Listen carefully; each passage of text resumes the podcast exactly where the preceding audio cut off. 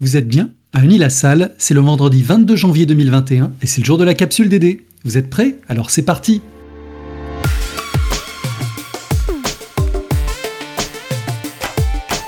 La capsule DD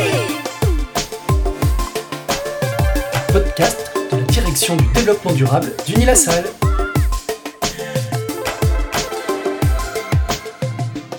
Au menu cette semaine, l'actu du moment. Le PNUD intègre le climat dans l'indice de développement humain. L'écho d'Uni-la-Salle, l'équipe de recherche Vamine. Le geste du mois, consommer moins mais consommer mieux. Et enfin, l'agenda de la semaine prochaine.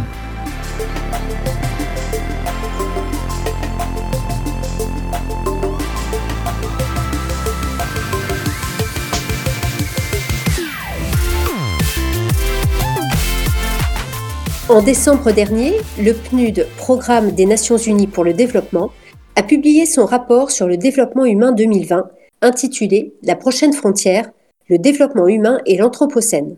Et pour la première fois, il intègre la question du climat et de l'écologie à l'IDH, Indice de développement humain. En effet, ce nouveau rapport met en avant l'idée que le développement ne peut plus être pensé indépendamment de l'impact que les êtres humains ont sur la planète.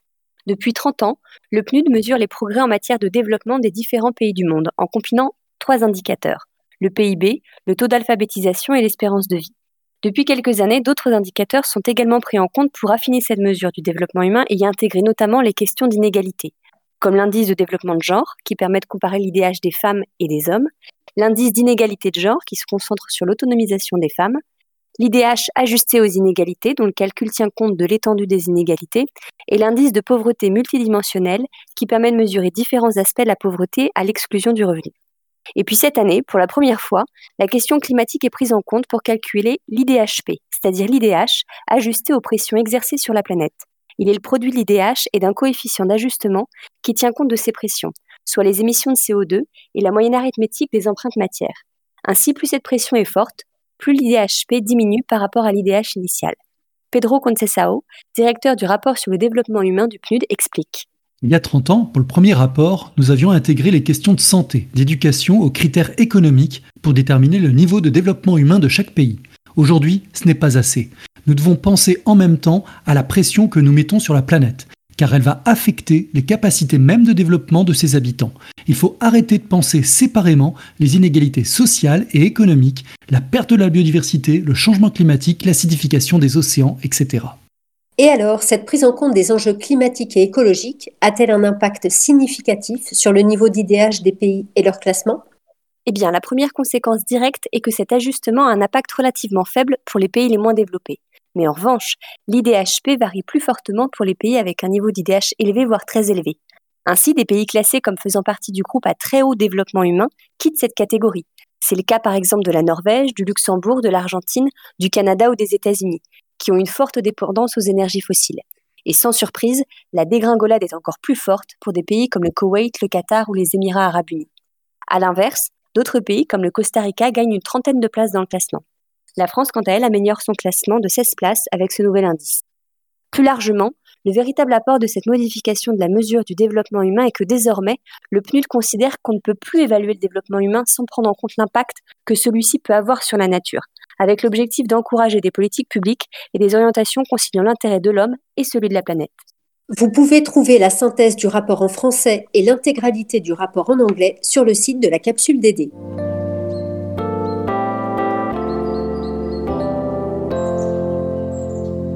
Nous poursuivons cette semaine notre série sur les équipes de recherche d'Unilassal.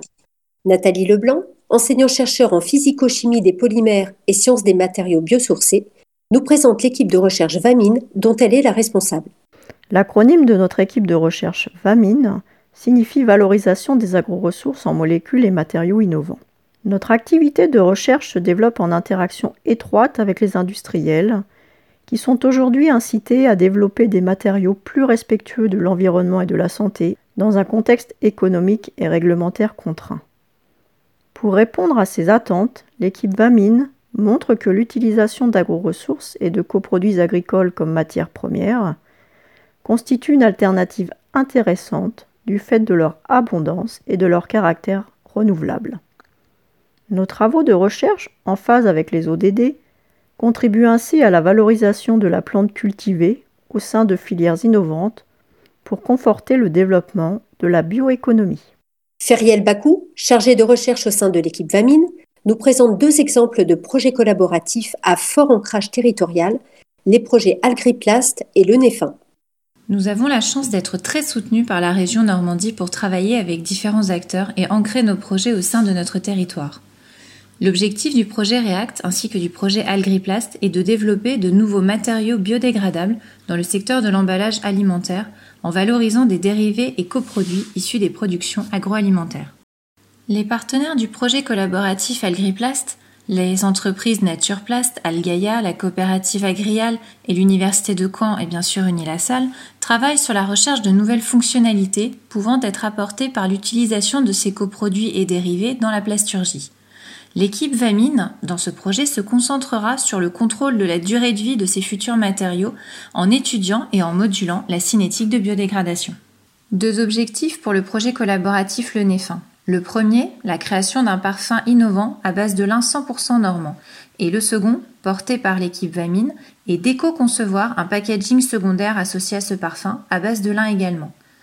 Les partenaires du projet Le Néfin la maison de parfum Berry, la parfumerie d'Amiette, l'université de Rouen et bien sûr Unilassal souhaitent obtenir une preuve de concept que les solutions durables et non délocalisables sont attractives pour ce secteur d'activité, viable, déclinable et industrialisable. Passons maintenant la parole à Théo Vinceslas, chargé de projet scientifique, qui nous présente le projet REACT. Les partenaires du projet REACT, que sont l'IPC, Unilassal, l'Université de Rouen et PBS, Praxens, l'ISPA, euh, Polytex ou encore Bischoff et Klein travaillent à mettre en place une filière permettant de concevoir, produire et valoriser des emballages plastiques qui doivent être barrières à l'oxygène, mais aussi recyclables et ou compostables. L'équipe Vamine se concentrera sur l'élaboration à l'échelle laboratoire et la caractérisation de films multicouches innovants fabriqués à partir d'amidon de blé produit dans une région voisine. Vamine, ce sont donc des projets et une activité de recherche qui contribuent aux objectifs du développement durable. Les chercheurs de l'équipe Vamine travaillent en partenariat avec des entreprises, des centres techniques, des universités pour co-construire ces projets de recherche et les mener dans une démarche multi-acteurs caractéristique du développement durable.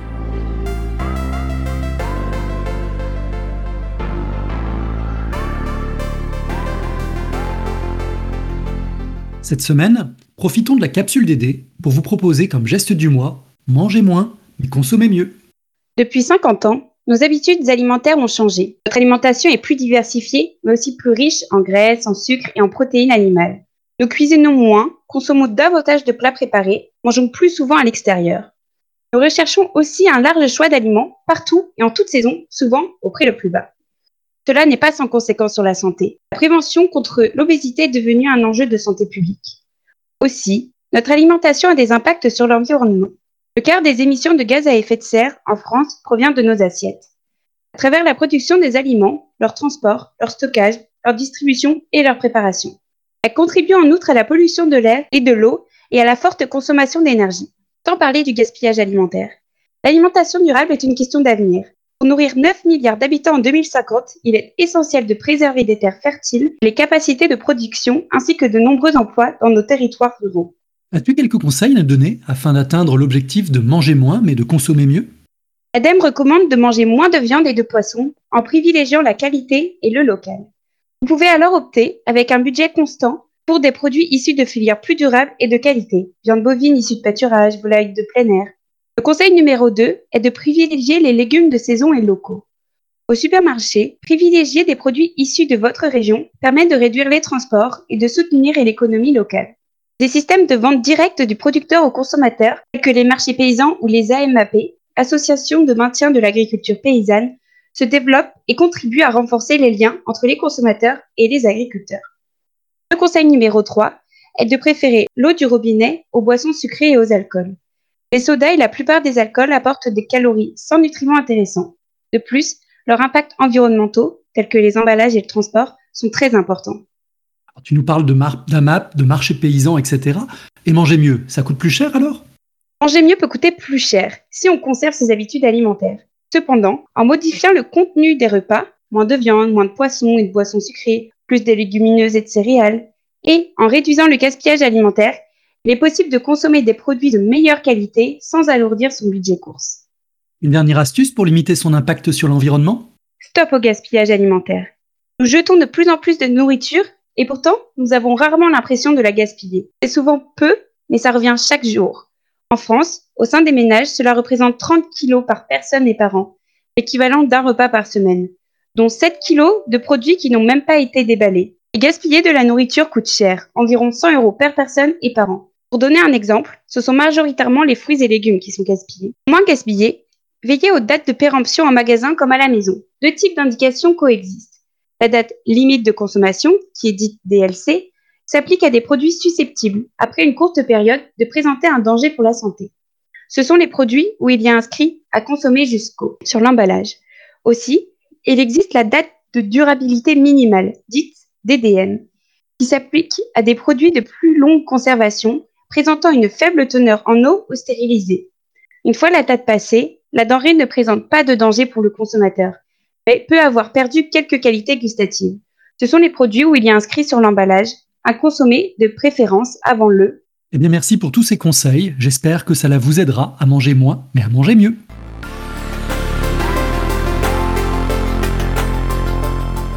L'agenda de la semaine prochaine. Le café Dédé du mois de janvier porte sur le comment mieux enseigner le développement durable. Nous y présenterons les actions réalisées par Unilassal au travers du témoignage de Michel Dubois. Notre invité sera Delphine Pomeray de l'UVED, Université virtuelle pour le développement durable. Ce café Dédé aura lieu en Teams lundi 25 janvier à 13h, qui est également la journée internationale de l'éducation organisée par l'UNESCO. Les 28 et 29 janvier 2021, l'ADEME et l'ANR s'associent pour organiser deux journées de restitution des résultats des projets de recherche financés. Pour cette édition dédiée à la bioéconomie, trois thématiques ont été ciblées matériaux et molécules biosourcés, méthanisation et autres valorisations des déchets organiques et valorisation des sites pollués. Et mardi 26 janvier l'après-midi, l'ORE organise le webinaire Gestion circulaire du foncier en milieu urbain dense sur la métropole européenne de Lille, dans le cadre des circuits de l'économie circulaire.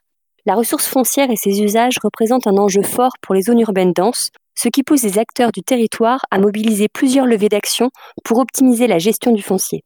Entre sobriété foncière, intensification des usages, transformation de l'existant et recyclage des espaces, plusieurs acteurs témoigneront de leurs réflexions et actions pour une meilleure gestion foncière sur leur territoire. Les informations sur le site de la capsule DD.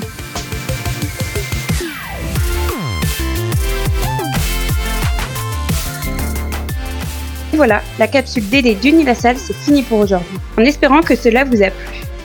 N'hésitez pas à nous partager vos courriers enthousiastes, vos propositions de thèmes et vos suggestions d'amélioration à l'adresse capsuleddd.unilassal.fr. Merci pour votre écoute et pour vos repas en faveur du développement durable. On se retrouve la semaine prochaine. Et d'ici là, vous pouvez méditer ce proverbe tibétain Faites comme l'arbre, changez vos feuilles et gardez vos racines, c'est-à-dire changez vos idées mais gardez vos principes.